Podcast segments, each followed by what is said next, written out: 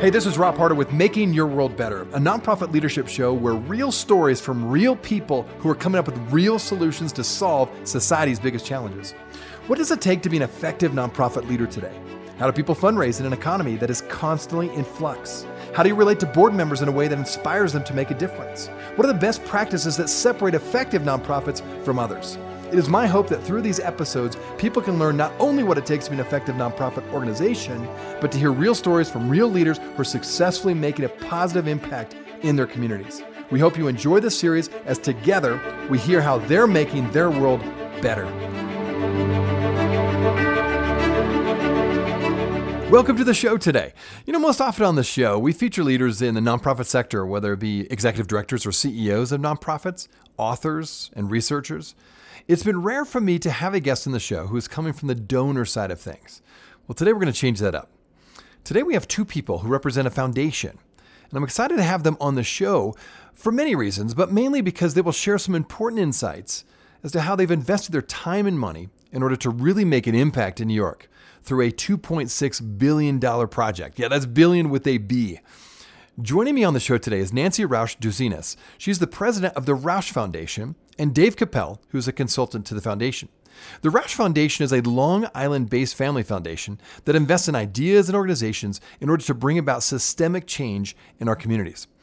Now, they're going to focus their comments about how they've been able to successfully collaborate with both the government sector and the private sector and bring about a huge transportation project in New York City.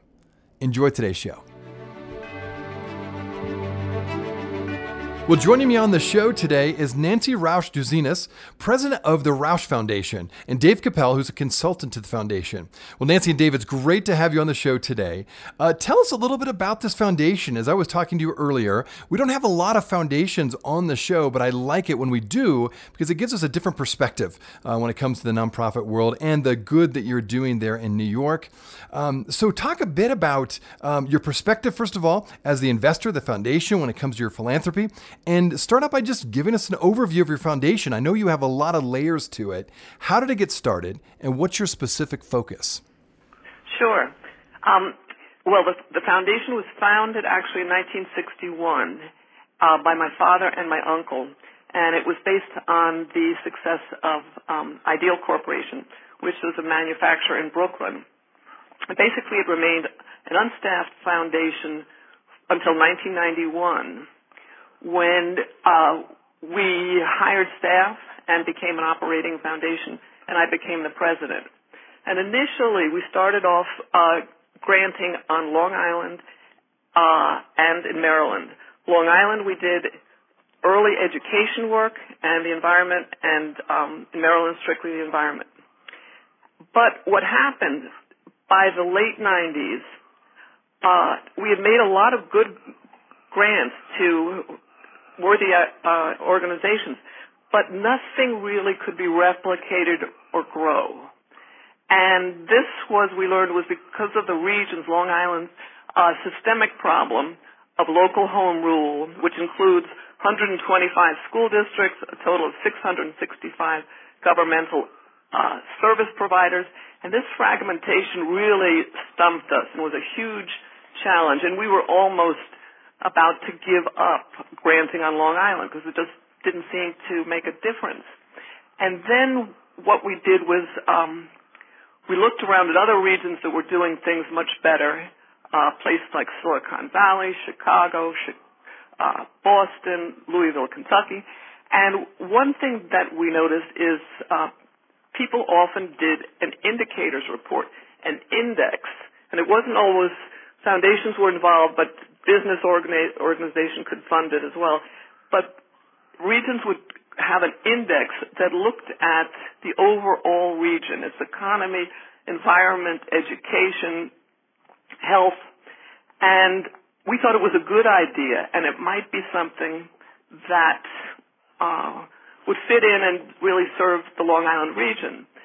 So what we did was we um, created an advisory committee. Well, first thing we did actually was go on a trip, a learning trip, to uh, a number of these successful regions, and we invited people from other sectors in to join us. Foundation, the community foundation joined us, and we went there to learn what they were doing.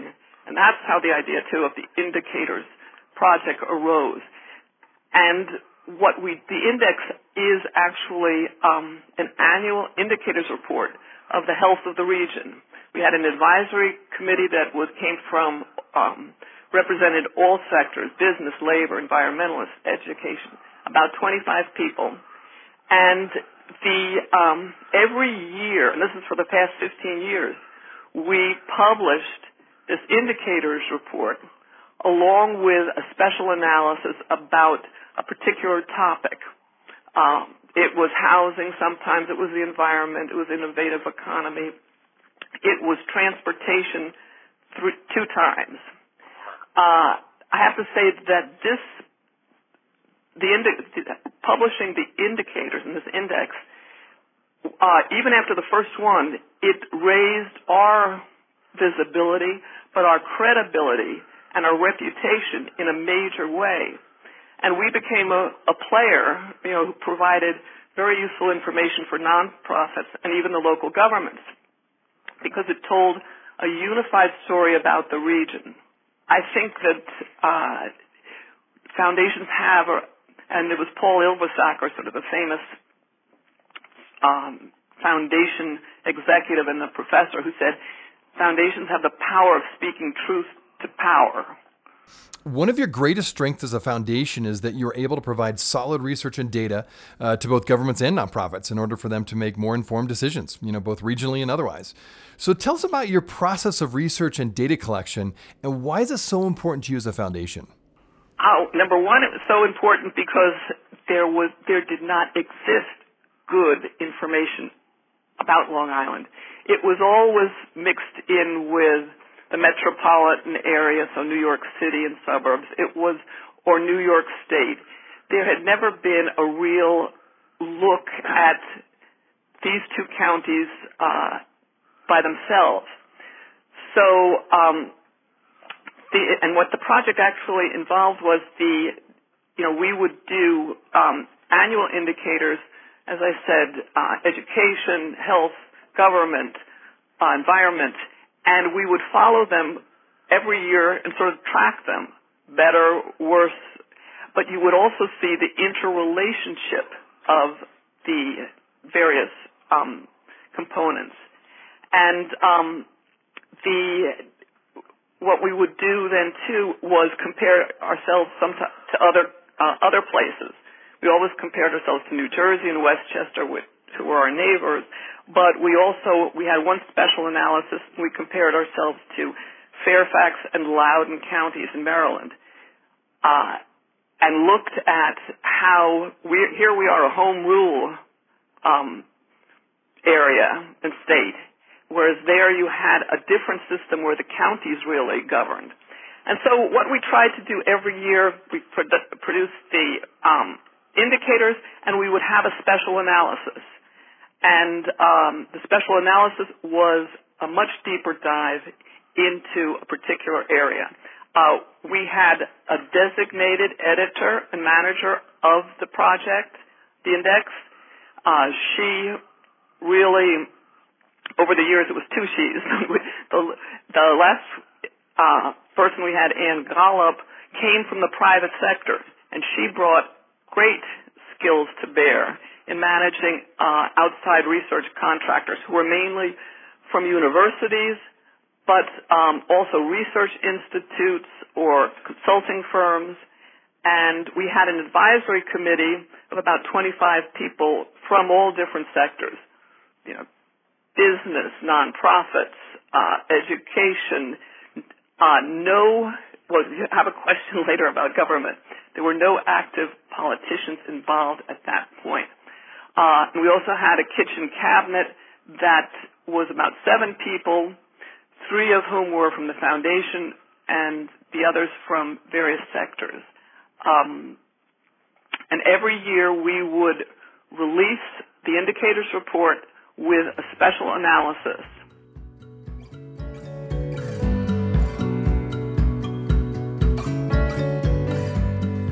Hey, everybody, Rob here. Thanks so much for listening to the Nonprofit Leadership Show.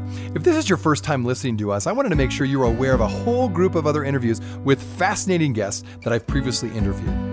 Just go to our website, nonprofitleadershippodcast.org, and there you'll find numerous interviews of nonprofit leaders from all over the country, even from different countries, all trying to make their world better. I think you'll really enjoy those interviews. We want to give you more content, and we'd like to get that information to you. And all you have to do is give us your email. When you go to that website, you can put your email address in that first box you'll see on the front page, and you'll be added to our monthly email update.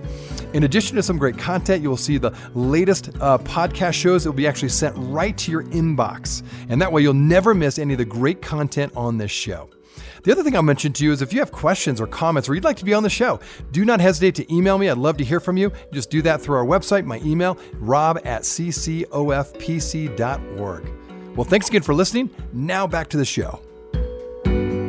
We value our partners who make our world better and make giving a whole lot easier, like our partner Karma Payments. Karma Payments could help increase donations to your nonprofit by as high as 600%. Maximize financial gifts with the power of Instant Karma, a new cashless giving device. They accept mobile pay and all major cards anytime, anywhere. Donors simply select their generous amount and tap, dip, or swipe for instant philanthropy. Securely manage contributions with top notch technology, low cost rates, and all inclusive payment solutions. Instant Karma is handheld sized, portable, weatherproof, and may be purchased lease monthly or rented for a one time event.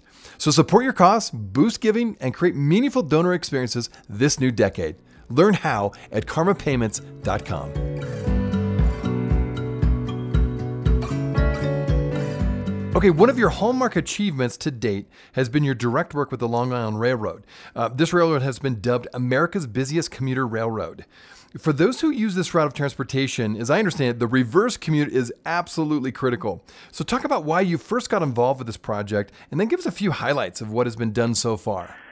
So, uh, as Nancy mentioned earlier, uh, no one was looking at Long Island as a region. Uh, and it was in that spirit that the index was born. Uh, and interestingly enough, the first study ended up being perhaps the most important in terms of guiding the future of the index.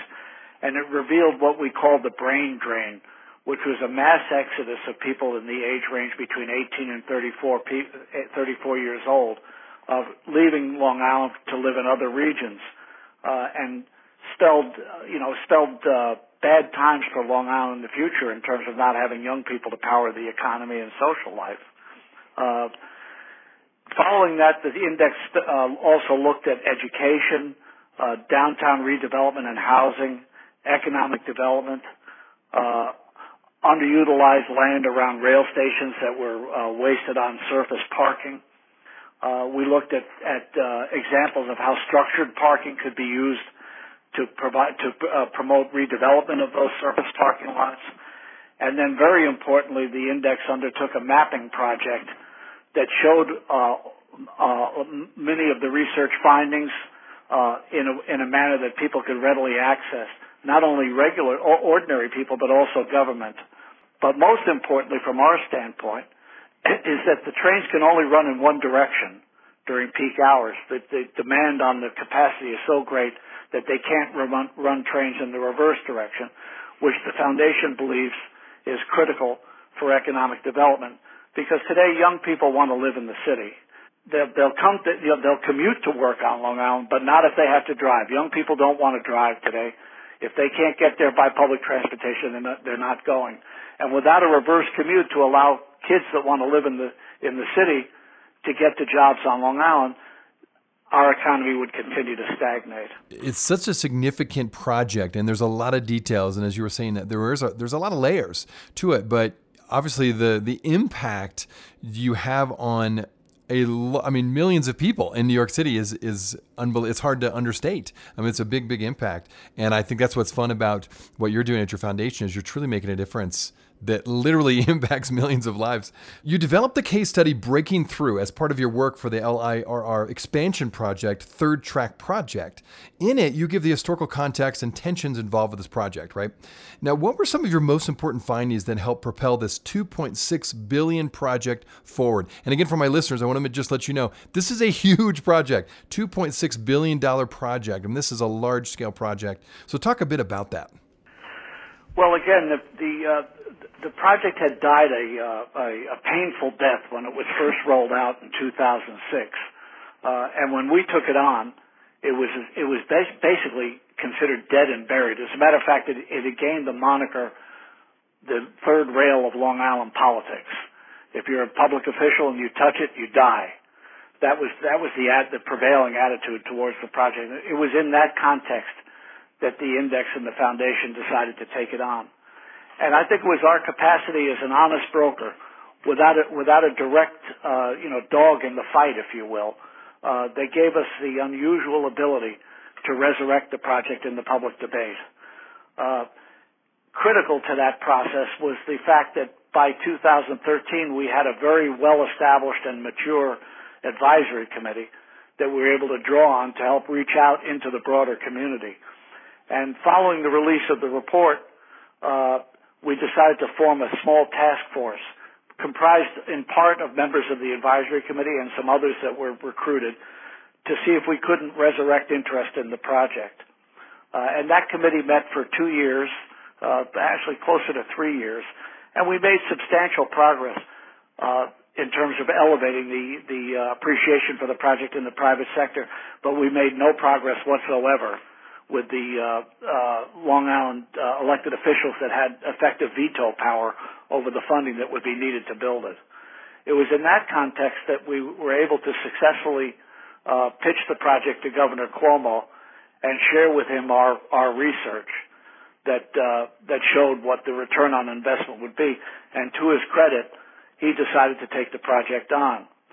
Lastly, the governor used a design build approach to the contracting which provided uh, significant flexibility to respond to these local concerns and also to accelerate the, the pace of the project, which is critical because if this, something like this drags out, it ultimately it becomes the subject of uh, possible decay. I think perhaps the most important lesson we learned was the value of cross-sector collaboration. You, with, uh, in a place like Long Island, it's so severely fragmented, as Nancy mentioned earlier, 665 separate political jurisdictions within the island.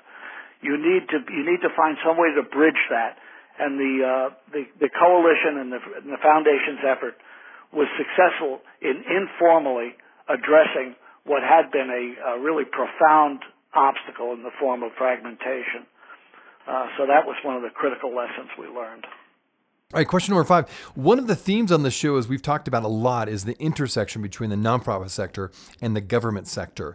Uh, this can be a difficult marriage, if you will, right? I mean, sometimes it's difficult for the two sectors to get together and, and actually work to produce uh, a good result.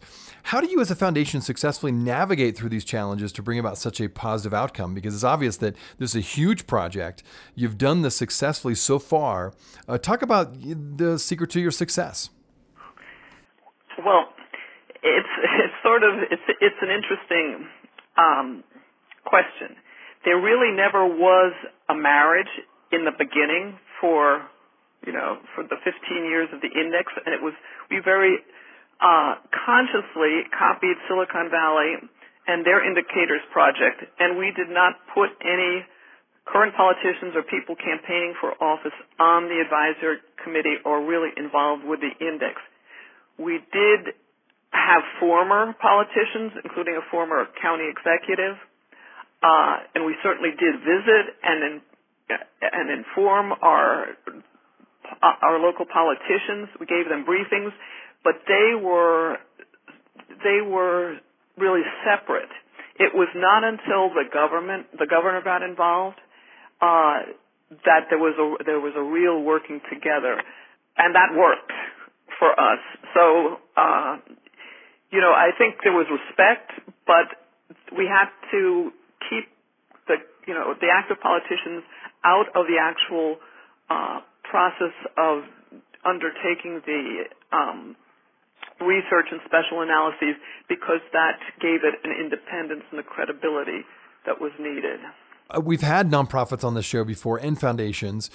And if they were seeking to build a collaborative bridge between nonprofits and the government, as well as the business community for that matter, in order to tackle a major project like you did with this project, what advice would you give them? Say they're starting today, there's this massive issue, could be transportation, could be related to the environment, could be to affordable housing. What would you recommend them do? What would be the advice to uh, now looking back over your success? What would be the steps they ought to take? Well, number one, this is a long term project. It requires patience. Uh, I think we noticed right after the first index release there was great interest, but we never really would have never had the power to do what we ended up doing with the governor in the third track if we hadn't been in it for you know, we were in it for 15 years. What I have to say though, I think the area of doing independent research and convening a cross sector group is a sweet spot for foundations and it can make a substantial contribution in providing good information and uniting a region.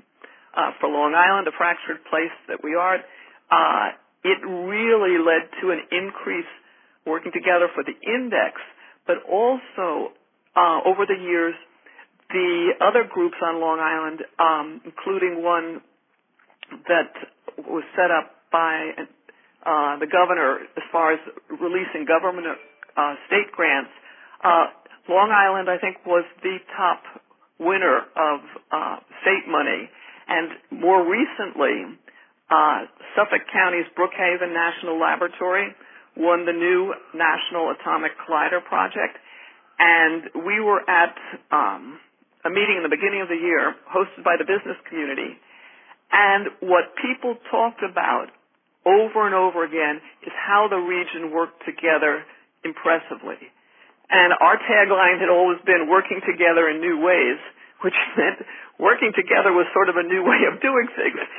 But, uh, but, you know, it was remar- it's been remarkable that, uh, this region where everyone fought one another really, we weren't the only ones doing this, but really, uh, moved in a, you know, in a positive direction. And, and just finally, I'd say one thing, a very concrete project that foundations certainly could do and nonprofits could uh, try to make it happen too, is to have a learning trip. And this was something that I mentioned before. Uh, it was actually something Susan Beresford, who, who was the president of the Ford Foundation, advised us to do. She said, if you want to take on a regional project like this, go look at other places that have done this and invite people from different sectors. So we invited, well, the Community Foundation worked on it with, together with us. We had business people. We had an environmentalist. We had a, I think a labor um, member. And we went on this trip for two or three days to Madison, Wisconsin. And, uh, the discussions, the cross-sector discussions began immediately. Bonding took place and those those relationships were among the very first building blocks for the entire index effort. Very, very interesting. Well, I think this is going to be helpful for my listeners who, again, uh, are wanting to do more government projects, or there's just some major issue in their community that really requires government and nonprofits and the for-profit sector to come together, you know, to solve the issue. So I'm curious. You're doing a lot of good work. Um, what is the next big project you're looking into? Oh, Will answer that one. so you know, the, our, our, our the, the, I'd say the most important lesson we learned from our success with Third Track is that to to to address a regional problem regionally, you need to be able to identify a problem that affects everybody. You know, where everybody's got a stake in it. This way, you can draw in vast support, as we did with Third Track. And uh, a similar challenge on Long Island exists in the form of water supply. Uh, Long Island gets all of its drinking water from an under, underground aquifer that underlays the entire island. But the the uh, the use of that aquifer is as fragmented as the rest of uh, service service provision on Long Island is. There, uh, you know, a whole host of small water companies, uh, wastewater disposal systems, and uh, there's no coordination of how the aquifer is managed how it's tapped, and how it's protected. And so this offers another unusual opportunity to address a problem that everybody has a stake in. and uh, that's what we're going to be tackling next: is how to how to ensure that the water supply on Long Island remains clean and uh, substantial and available for future generations. You're obviously making a big impact. I loved reading the articles about this um, most recent project, and it'll be exciting to see what you have next. So, if people are listening to this podcast and they want to find out more about you, the Rauch Foundation, or this project, where would you send them? Uh, we'd send them to uh, www.rauch, R-A-U-C-H, foundation, um, all together, no spaces, uh, dot .org and where you can also find the uh, the case study is published online at that website. So anybody that's interested in the th- third track case study can access it there. I'm glad you mentioned that. Go ahead, Nancy. Any last thoughts? Yeah, I just wanted to say one interesting um, result. We, when we stopped publishing the index, which was uh, 2018, we actually had an, um, a contest. We wanted to see if someone else could would take it over and have a new a new version of it. Uh, it and what happened, the best proposal came from the local newspaper, Newsday, and they are they have a new um, project. It's called uh, it's all lowercase.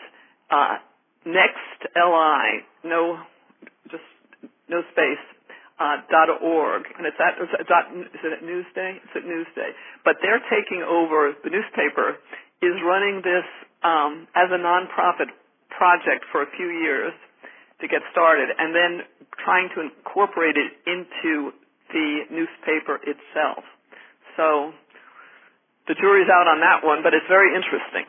For my listeners, I think you're going to find this project really interesting. I read through the third track project in preparation for the podcast, and it's fascinating. I mean, there's a lot of details, but it's really interesting. And and one of the things you know we've talked about many times are there there's so many big issues that we're trying to tackle as a society and and our various communities and cities. And I love it when the nonprofit sector can get together with the government sector again, and and for profit or private companies, we all come together to achieve a really big result and you're doing that. I mean, again, this is a huge project, $2.6 million project, and you're being successful with it. Um, so thanks for what you're doing. And I do encourage my listeners to check out their website and their project. It's well worth your time. So, Nancy and Dave, thanks again for being on the show today. Thank you, Rob. Thank you, Rob. It's been fun. I wanted to let you know that we are on iTunes. If you are wondering how to find out where we are, check us out on iTunes by typing Nonprofit Leadership Podcast or Rob Harder, and this podcast should show up. We also encourage you when you go on iTunes, let us know what you think. Uh, give us a review, give us a rating. We would love to hear what you think of this podcast, and your feedback will help us expand this podcast to get it out to as many people as we can. You can also go online to listen to this podcast, either nonprofitleadershippodcast.org or my website, robharder.com. Thanks again for listening, and until next time, keep making your world better.